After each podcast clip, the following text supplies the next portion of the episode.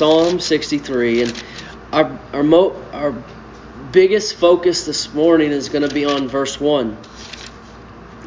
We'll quickly, we'll spend most of our time in verse 1, and then we'll, we'll pick apart a few things very quickly in verses 2 through 8. But just a reminder, we're in the middle of a new series. Um, believe, not counting last week, this would be our fourth week. Uh, and it's titled Seeking to Set Forth Christ, which is on our sign, right? Seeking to set forth Christ. That's what we are called to do. That's that heavenly calling that was mentioned earlier in one of the passages that we read. As our purpose as Christians is to set forth Christ, to follow Him, to worship Him, to share Him. Uh, but the first part of this series isn't really what we're to do, but who we are as a disciple, who we are as a Christian. What if, if you could dissect a Christian like you would a frog in science class, what would they be made of? And the three things I wanted us to see, and we've looked at two, is that when you cut open a Christian, when you examine a Christian's life, you see number one, love for Christ. Love for Christ. And number two, they live for Him. Their life is Christ, as Paul says in uh, Philippians, right? He says, For me to live is Christ. In the same way, one plus one is two. Paul's life is Christ. They equal. And that's just not something for Paul, but that's something for every believer from David, Abraham to Paul. Whether they knew the name of Jesus, the point was to live for God. And the one that we're going to speak of today, and I mentioned the last time we did this, that these are so intertwined. Like if you love Christ, you're going to live for Christ. If you're living for Christ, it's because you love Christ. And if you love Christ and if you live for Christ, then we have this third one you long for Christ. You long, you, and if I, you hear me using that word long, you can interchange it with desire or yearn. And if you yearn for Christ, it's because you love Him.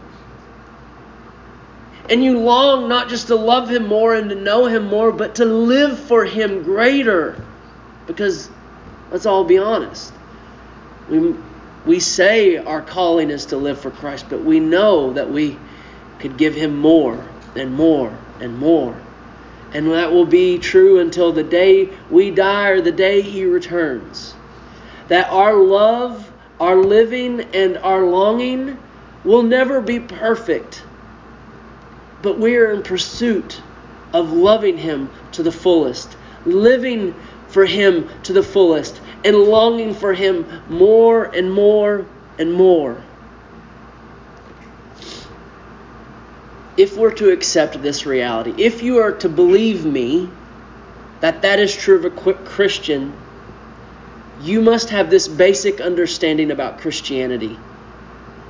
And I'm sad to say, it's our culture today has gotten it wrong when it comes to Christianity.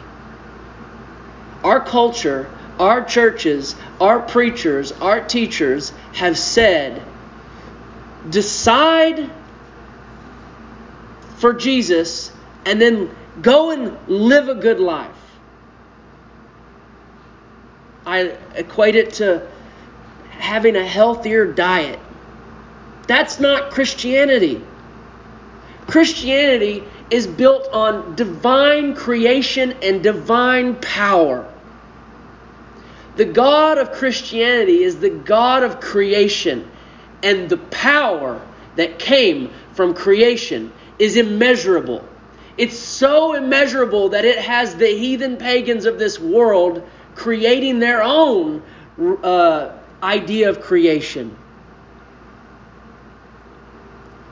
And that same God, that same divine creation, that same divine power, not only was in the beginning, but it was also seen in the resurrection of Jesus.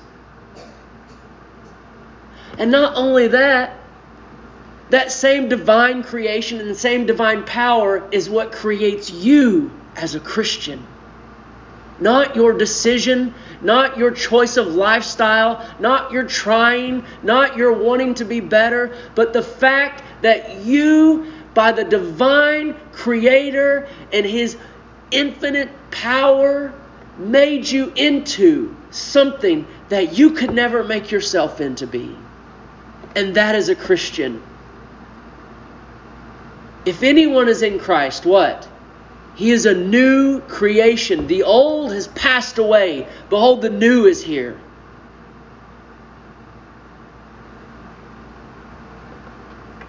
And when a new creation happens, a new heart happens, a new mind happens, a new will happens. And what does that mean? It means you have different affections.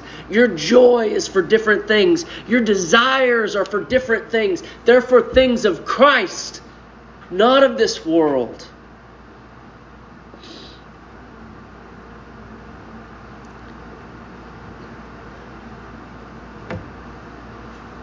When a new creation happens, the world knows it. When a disciple is made, when a disciple of Jesus lives, the world knows it. They might not want to acknowledge it, they might not want to accept it, but they can see. In the same way, the Pharisees saw that Peter and John knew Jesus. And it is our responsibility as the church to recognize that as well, to see and know what a Christian looks like. So when someone comes in and says, I am a Christian, then we say, Yes, you are one of us, and this is what we ought to look like. This is who we ought to be. We ought to be people who love Christ because what does 1 Corinthians 16 say? Paul says, If you don't love Christ, you be damned. You live for Christ and you long for Christ. As we move forward, we'll talk about what comes from those things worship, imitation, and sharing. We'll get to those things as we move forward. But now, today, I want us to look at what it means to long for Christ. Look at verse 1 of chapter 6 or yeah, Psalm 63. Before I read a prayer, a quick prayer. Father, Spirit of God, enlighten the hearts of your people to know what they have in Christ. God, awaken the sinner to see their need of Christ preach your word today, Lord Jesus. It's in your name we pray these things. Amen. Psalm 63. I just want to read verse 1 just so it's in the back of our mind. It's quite a, it's quite packed full. Oh God, you are my God. Earnestly I seek you. My soul thirsts for you. My flesh faints or longs for you, as in dry and weary land where there is no water. So, what is everyone around here longing for right now? Rain. We need rain. I know you people in Winston-Salem got a, a, little bit this last weekend. We didn't. It, we didn't. Yeah, but it's almost two months we've gone without a significant amount of rain. I remember the last time it did rain, and it like before the, the drought, and it was the first week of June. And it's without a doubt what we long for, rightfully so. Uh, as a kid, I remember, as a kid, I remember dusty dirt roads. You know, the ones where you catch up to someone and you have to stop because you got to let them get ahead of you so far because the dirt road's so dusty. I remember that as a kid. I remember stepping on grass that cracked under your feet, and I remember hearing adults say how much we need rain. And I remember the longing in their voice of them saying how much we need rain. Uh, but I also remember not really caring. And I, I, I, like I know, I knew, okay, yeah, I, I see the evidence of the lack of rain, and I hear the people with the wisdom saying we need it, so yeah, I'll say it too. Oh, we need rain. But I could have cared less. It didn't bother me. I didn't understand. I didn't understand the importance, or I was just too immature to care. This is a similar situation the church finds themselves in when it comes to longing for Christ. It's become lip service. They know, we know we need to say it. I just fear we don't know why or understand why.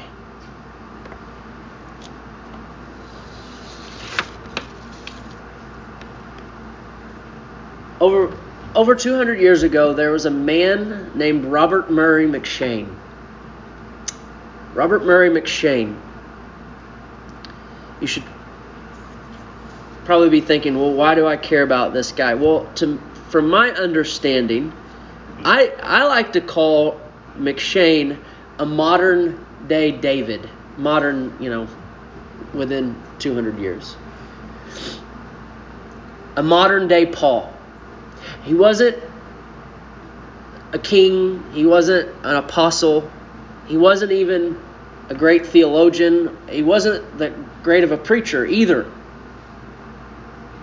But the thing that set Robert Murray M'Cheyne apart, the thing, the reason why I liken him to David and Paul, is because of his obvious yearn and desire and longing for Christ. M'Cheyne grew up as a teenager not concerned about Christ or the things of Scripture. He had an older brother who was a believer, a true believer, and their relationship was very important to M'Cheyne. But at, in M'Cheyne's late teens, his brother died, and it crushed him.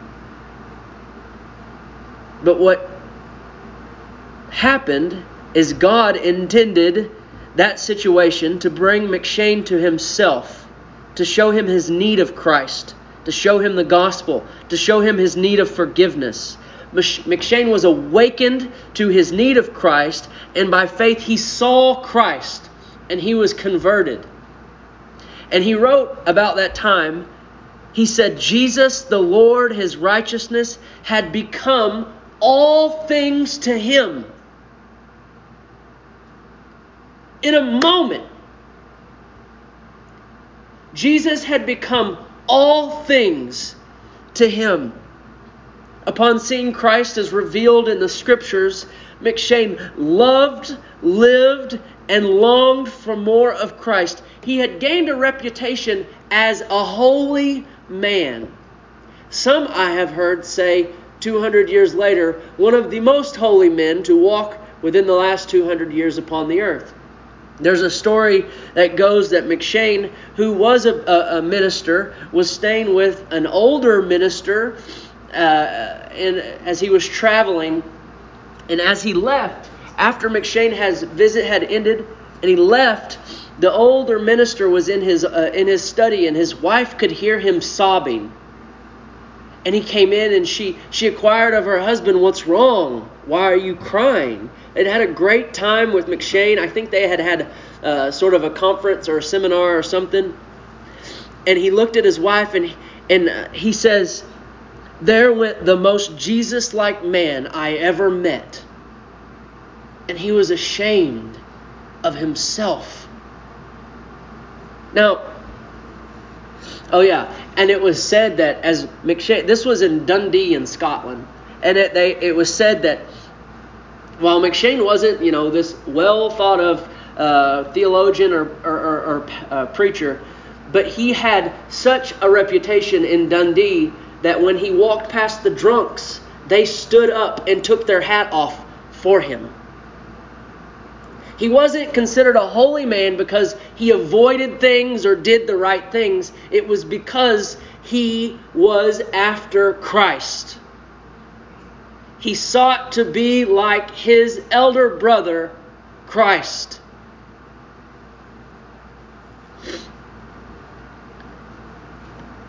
M'Cheyne died at the age of 29. And in the short six or seven years of his life, which in, his, in ministry, which he suffered physically greatly for all of that time because of his health, health issues, he had a drastic impact, impact on his church, on his town, which saw revival, true revival. And not just then, but many, many Christians today are encouraged by the life of Robert Murray M'Cheyne. The if you use the study, if you use the uh, Bible reading plan that we use, that's from M'Cheyne. It's actually half. He he wrote a plan for his church to read four chapters a day. I only gave you two. We'll work our way up to four a day.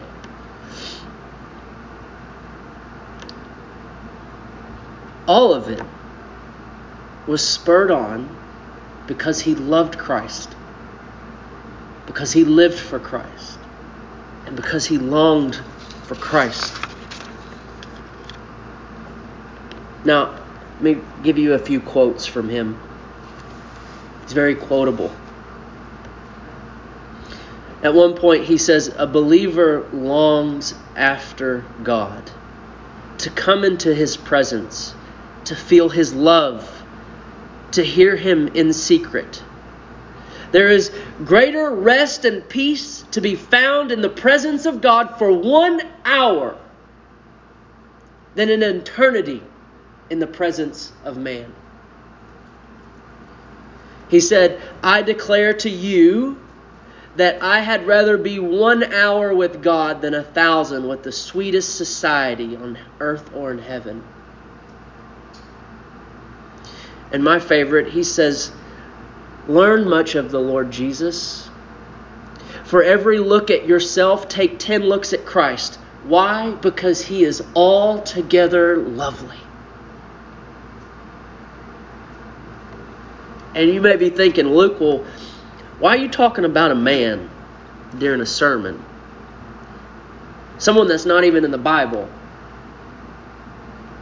What would you say if I said that he is in the Bible? that Paul talks about Robert Murray M'Cheyne in the Bible. Paul says to the Philippians, Brothers, join in imitating me and keep your eyes on those who walk according to the example that you have in us. He's speaking about M'Cheyne there. And every saint that's gone before us who shows that their desire was to love live, and long for Christ, as M'Cheyne did, as Paul did. We are to imitate this, these people. We are imi- to imitate those who went before us, those who have been faithful to the Word of God, those who have been faithful to Christ Jesus. They will fail, and they do fail. Paul failed, but he said, Paul said, imitate me as I imitate Christ, and keep your eye on those who do the same. This is why discipleship among us is so important. This is why knowing church history is so important. Because it helps us follow Christ.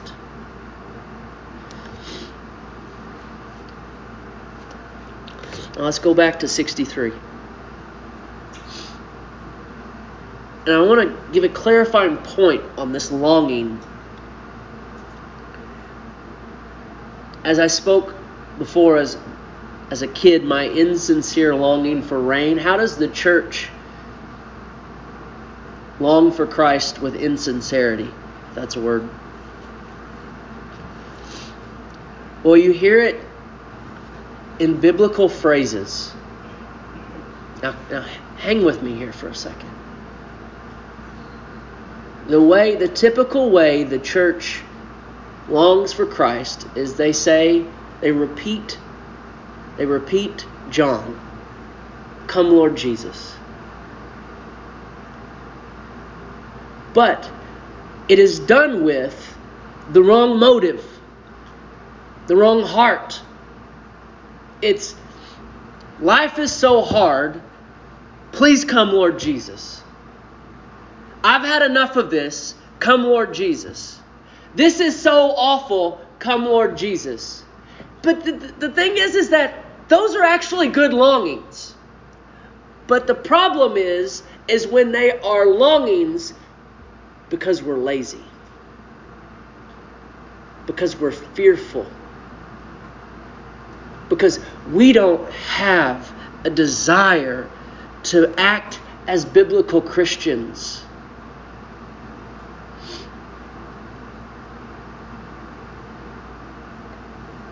That mentality lacks obedience to the words of Christ, to be a light on a hill, a house on a hill, a light in the world, salt of the earth. To live is Christ, right? And when He comes, it's better. But as long as we live, your life ought to be an investment to someone else. Help them love, live, and long for Christ. Because if that's not what we're doing as we're alive today and we're just waiting on Jesus to come, you are disobedient to the Lord Jesus.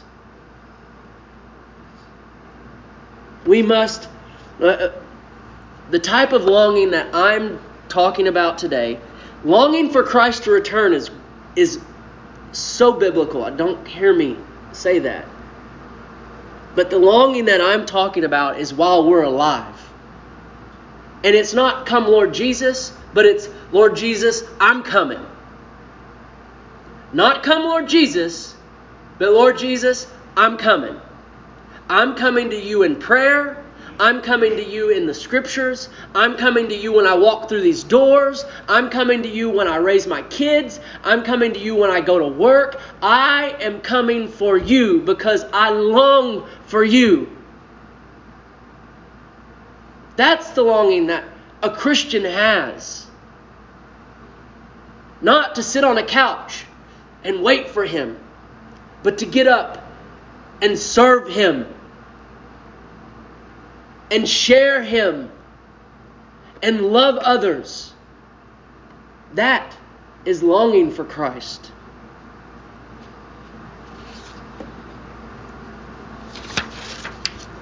So, verse 1. First thing we see is a prerequisite for longing. There is a requirement for longing, and here it is it is a relationship with God. We saw it in Psalm 140 this morning, and we see it here. Of course, it's the same author, it's David. What does he say? He says, Oh God, you are my God. You are my God. Now, I'm not a big fan of the whole personal relationship with, with Jesus mentality, cliche. It was take it was built up in the 60s and 70s in the Jesus movement and the church grabbed onto it and made it this you and Jesus do your thing, and it turns out that you don't need anybody else, you just need Jesus. Well, that's just wrong. And I don't have time to get into all how that's wrong because guess what? If you've got Jesus, you've got his bride. If you say you love Jesus and have a relationship with Jesus, you should have a relationship with his bride. Who am I talking about? The church. What if someone came to you and said, I, t- I said I wasn't going to do this, but what if someone came to you and said, I want to have lunch or dinner with you and your family once a week? And they're like, oh, great, I'll tell Cindy. Oh, no, she can't come. I'm not a big fan of Cindy, but the rest of your family I'm good with. Leave your wife at home. That don't work, does it? It don't work with God either. You cannot say you love Jesus and not love his bride. You cannot say you have a relationship with Jesus and not desire a relationship with his church, with his people.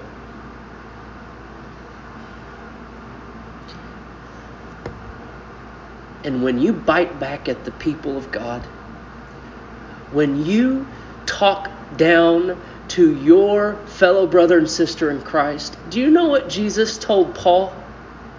Why are you persecuting me? When you act out towards your brother and sister in Christ, you are acting out towards Christ.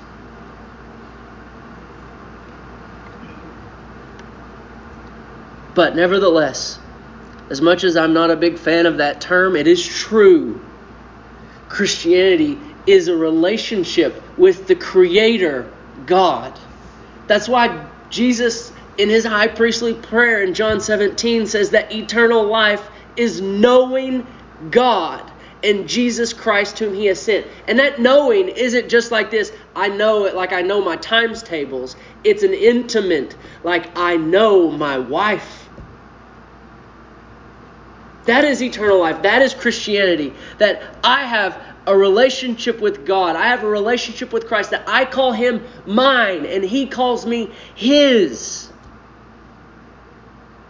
And that's why Jesus says in Matthew 7 to those who say, Lord, Lord, some who say, Lord, Lord, he says, Depart from me, I never knew you. I, Jesus, never knew you. And he says, Get away from me. And it's not because it is not because you're not his type of person or you didn't try hard enough. No, he puts a name on it. He says, You worker of lawlessness. You worker of iniquity, get away from me. I don't know any of you, workers of lawlessness. The requirement for longing is knowing. And David knew, Oh God, you are my God. Knowing the person and work of Christ, knowing the gospel of Christ. But we have to make sure of something here. Because this is another way to make this easy. And we're not after easy. We're not, oh, er, it's so easy to be a Christian. Come on in. We want to fill these pews. We want, every, we want everybody doing this and doing that because it's so easy. Come on and be a Christian. You know the hardest thing you got to do to be a Christian? I'm a sinner. My name is Luke Humphreys, and my heart is desperately sick and wicked above all things. I have rebelled against God. I have worshiped idols my whole life. And I deserve the wrath and anger and judgment of God. You cannot know Christ if you do not know your sin.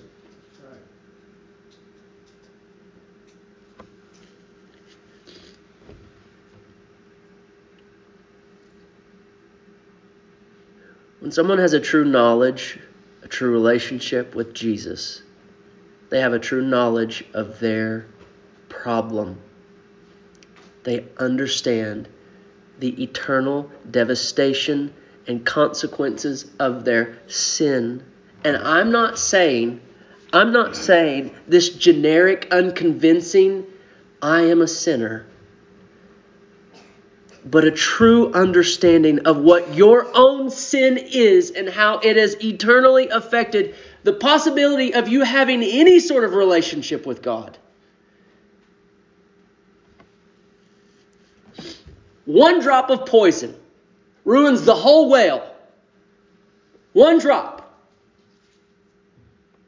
One drop of sin ruins any chance that you have of calling out to Yahweh and saying, You are my God.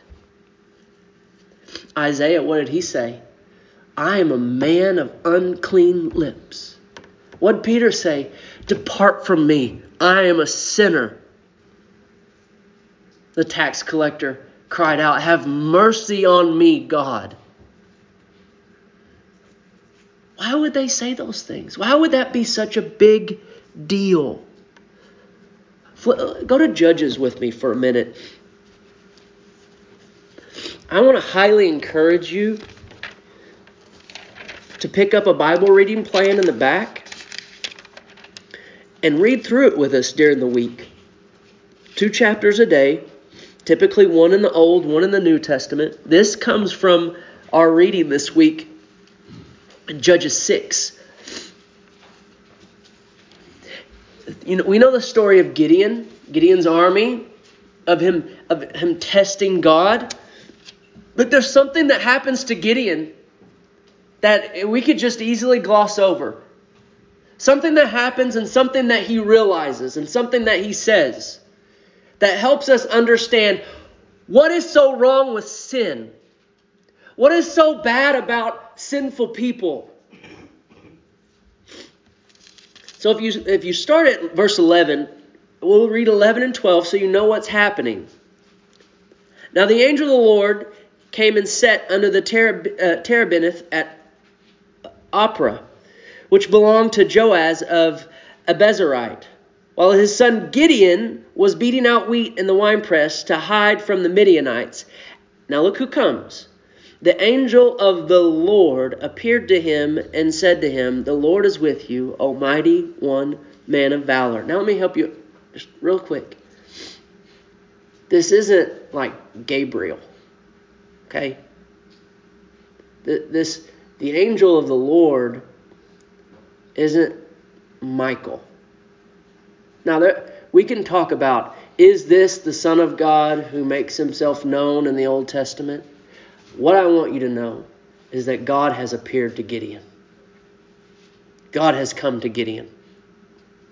Now, flip over to verse, same chapter, verse 22.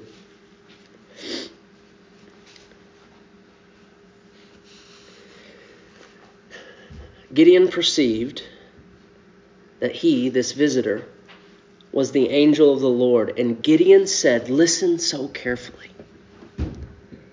Alas, O Lord God. See who he cries out to? He doesn't cry out to Michael or Gabriel or an angel, he cries out to Yahweh. Alas, O Yahweh God for now I have seen the angel of Yahweh face to face. So, what's so bad about that? But the Lord said to him, Peace be to you. Why? Because guess what? Gideon knows God is in his midst and he should be in trouble because he is a sinful man.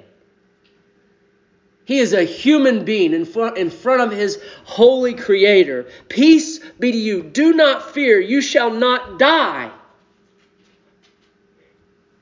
Whether you want to admit it or not, Gideon deserved death in this moment. Isaiah, standing in the, before the throne of God, deserved death. Peter, as he stood on that boat with Jesus, deserved to die for seeing the Son of God. But mercy and grace came upon them. Why did they deserve to die? Because they were sinful men. You and I deserve to die because of a white lie. Because you're disobedient to your parents. Because you speak with tongues of serpents.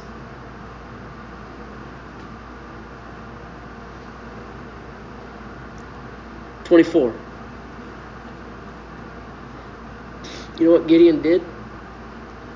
He worshiped. He worshiped. Then Gideon built an altar there to Yahweh, Lord, and called it, The Lord is Peace. To this day, it still stands. He worshiped because God had shown him mercy. Because Gideon knew he deserved death.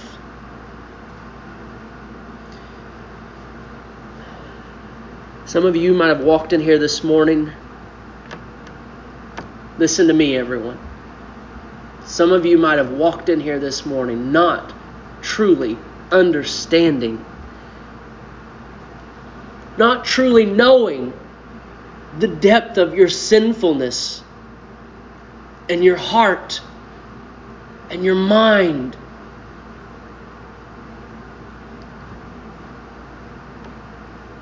And I call you to wake up. Wake up, O sleeper. Know that you are condemned apart from Christ. You are condemned in your own flesh and your self righteousness and your actions. Because God is holy. You have transgressed his law. You have disobeyed his word, and you shall surely die. This is a true knowledge of sin. Open up your hymnals and look at look at hymn 180.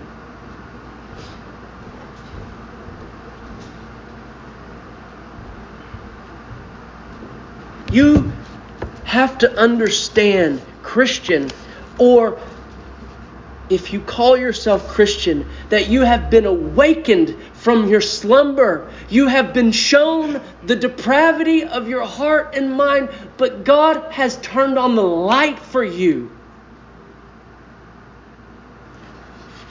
This is the song we're gonna we're gonna try this song this after or after this sermon. Eh, eh, but look at verse three. Charles Wesley he writes, longed my imprisoned spirit lay, fast bound in sin, in nature's night, not day, night. The, and then he says, Thine eye, the eye of God, diffused a quickening ray, a ray of light. I woke. The dungeon is a dungeon dark or bright? It is dark. I woke. The dungeon flamed with light. My chains fell off. What were you chained to? Your sin. My chains fell off. My heart was free. Your heart was free to do what? To love, live, and long for Christ. I rose, went forth, and followed thee.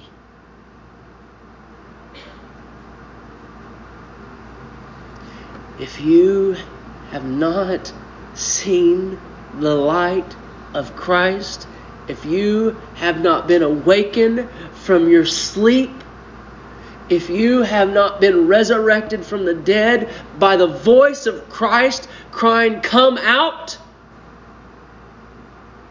you cannot love Him or live for Him or long for Him. But what joy of knowing of his love and mercy and grace that he brought the light of Christ to us. This is when we can have a relationship with God, when we see our need for Christ and we see the depth of our sin. And oh, how he hates it. But oh, how he loves you and me in Jesus Christ. Oh, how he loves you and me. If that's you, if you haven't seen it until today, or if you know it but you don't know what to do, cry out to God like that tax collector. Just have mercy on me, God. I don't know what else to do. Just have mercy on me. Flee to Christ Get under him as a shield, as a refuge, as a fortress, and God will rescue you, redeem you. He will take you from a child of wrath to a child of God, and you can then cry out and say, Oh God, my God. Oh God, my God. I want you to leave today proclaiming that God is your God and you are His. And when God is your God, you will long for him. And when you long for him, look what he says back in Psalm 63, verse 1. When, when, you, when you see him, when you see your sin, your need of him, he is your God through Christ Jesus. You long for him. What will you do? Earnestly, David says, earnestly, I seek you. Now, everybody hear my voice. Think about your life right now. Everyone who hears my voice, think about your life. What are you serious about? What is important to you? What are you running after? What are you actively pursuing? Now, I'll tell you what, I'm looking around. It's probably not fast cars, fun times, and one night stands. That's probably not our problems here. But I'll tell you, I'll tell you what our problems are. It's the same as those three things. It's called idolatry. Okay? It's called idolatry. If we are not seeking after Christ, we're seeking after idols. Now, here's the problem you have grown up, every single one of you, whether you're 8 or 80, you have been grown up, grown you have been raised up tempted by Satan with one idol. One really really tempting idol. Now, when Jesus was in the wilderness, he was tempted by Satan as well. And Satan took him up to the Temple Mount and he, he showed him all the kingdoms of the world. And he said, If you just worship me, Jesus, I'll give you these, all of these kingdoms. And we know how that ended. But Satan takes the same tactic with you and me. Except it's not all of these kingdoms, he offers you one kingdom. And you know who's the king? You. And here's what your kingdom looks like it looks like you, probably your spouse, a mortgage that's just enough that you can barely afford it. It's two cars, and they've got loans on them, and they almost equal a mortgage. You've got just enough kids to make you happy, but not enough that's going to hurt you to go and make money to pay for the mortgage that you can barely afford and the two cars you think you have to have. And then you you want the best lawn. This is this is the kingdom Satan offers all of us. All the while. All the while. He's like, "Yeah, you can you can say Jesus when you tuck your kids in. Oh, you want to say grace? Go for it. But don't forget, you're the king of this kingdom. This is yours. This is the idol of the American dream that all of us have bought into. Every single and we raise our kids to pursue the American dream and not pursue Christ. We have all been duped. And we have all bought into materialism. And we say, if I just had more time, I would serve Christ better. If I just had more time, I would raise my kids better. Why don't we have time? Because of our worship of idols. Because Christ is less valuable to us than our house, our vehicles, ever anything we own. You don't have to be rich to idolize it.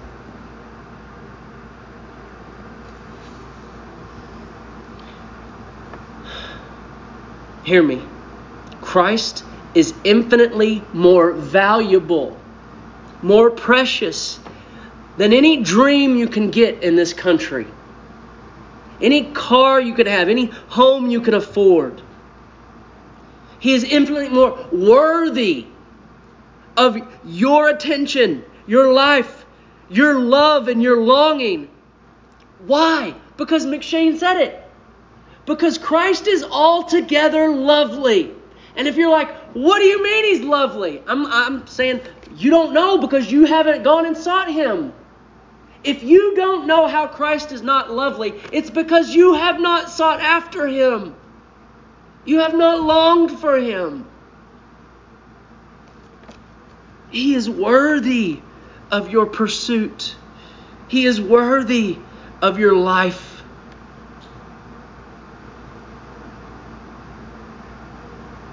But the rest of the verse says that we would long after God, we would long after Christ, not just because he's lovely and worthy, but because you depend on him.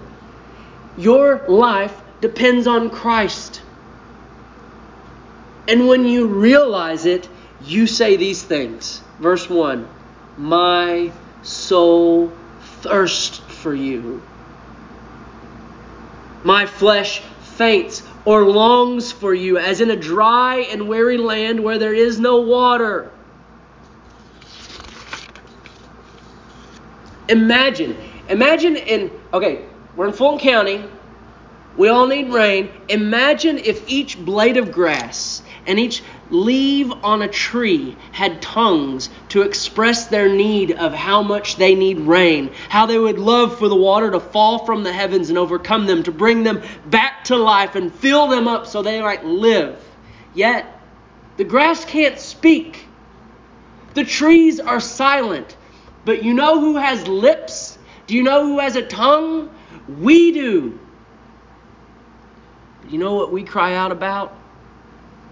Celebrity divorces, cursing our sports team because they're not good enough. We're passionately yelling at the 16 year old behind the counter McDonald's because they didn't put our mayonnaise on our burger. And we rise up in fury when our paycheck isn't big enough. But we look around this land, and it's not just parched from rain, it's parched from godliness. It is void of His righteousness, of people seeking His glory. And we're so concerned about crying out for all these other things. And we are not we're not once crying out in prayer. We can't cry out in prayer to call for for the Lord to pour out of His Spirit upon us and our homes and our families and our communities for the sake of His glory.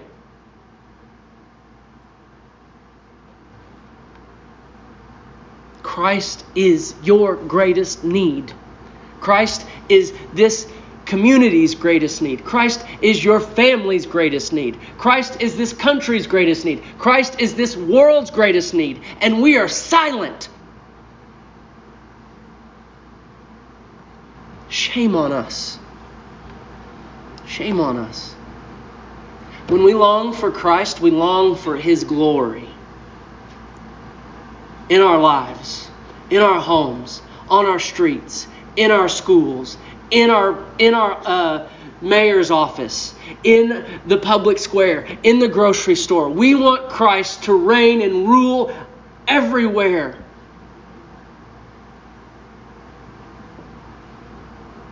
Do you need him? Like, do you need Jesus? Do you thirst for him? I saw a deer. It was like noon. It was noon. It was 100 degrees. And I saw a deer in a cattle pen. You know what? I, I, I have to know what it was doing. It was looking for something to drink. Do you pant for the, the living well of Christ that you might have eternal life? Not just one time I did it or one time, but that you need him to satisfy you daily. And so you search out for Him in the wilderness. You search out for Him at 5 o'clock in the morning if it takes it. You search out for Him. You seek Him because you long for Him because you need Him. Drink from Christ. And what did He tell the woman at the well? You need something else. This is it. You drink from me. This is it. And it's not a one time thing. It's it's well, it's, it's waters of well that spring up into eternal life.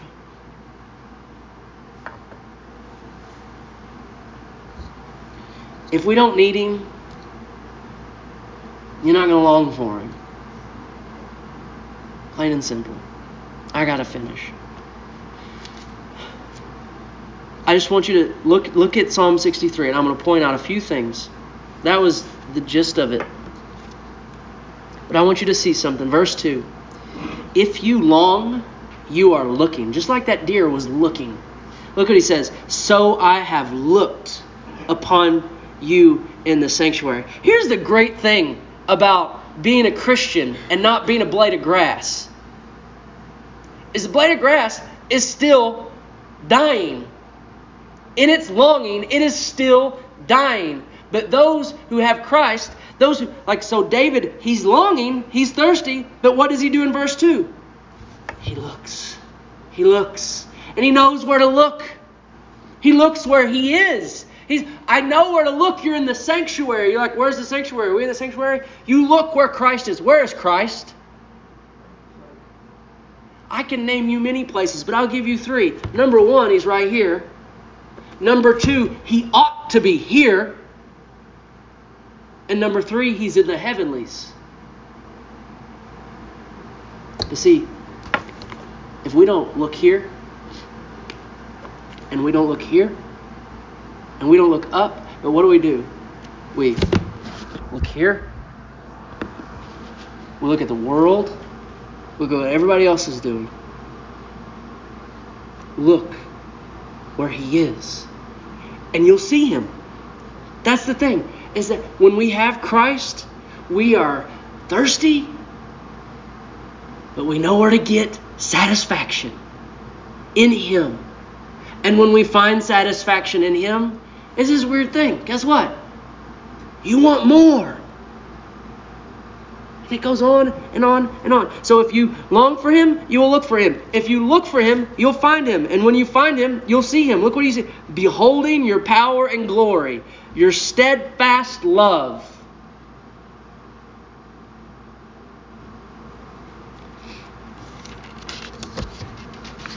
And his steadfast love is better than life.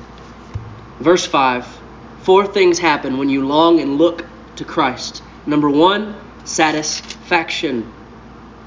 My soul will be satisfied as with fat and rich food. And when you're satisfied in Christ because you've longed for Him and looked for Him, what will you do? Sing for Him. You will worship Him as Gideon did as David does. When you worship him, what else? Verse 6 you will remember him.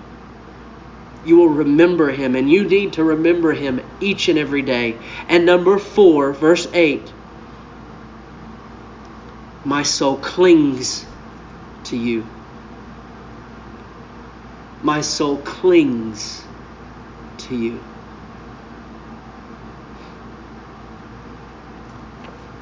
But the beauty of verse 8 comes at the end. Your right hand upholds me.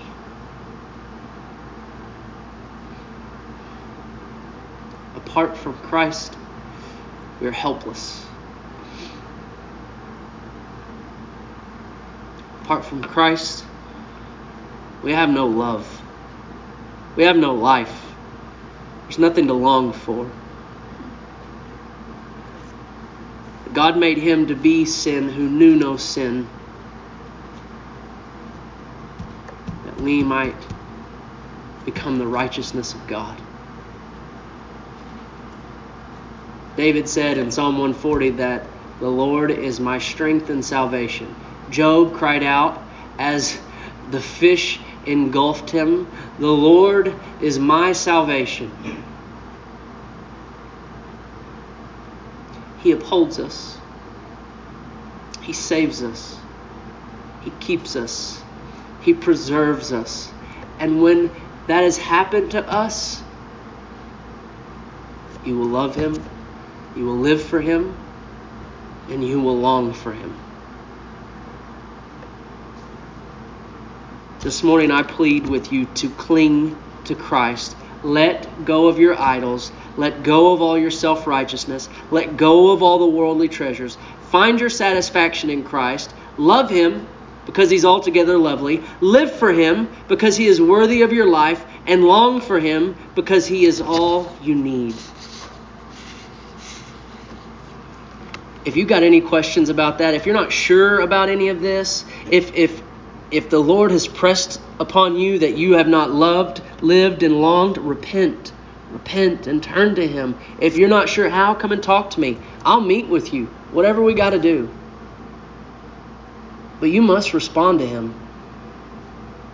while today is the day. Let's pray. Father, might you be glorified in what we have done today for the sake of Christ, for the sake of our souls. In Jesus' name, amen.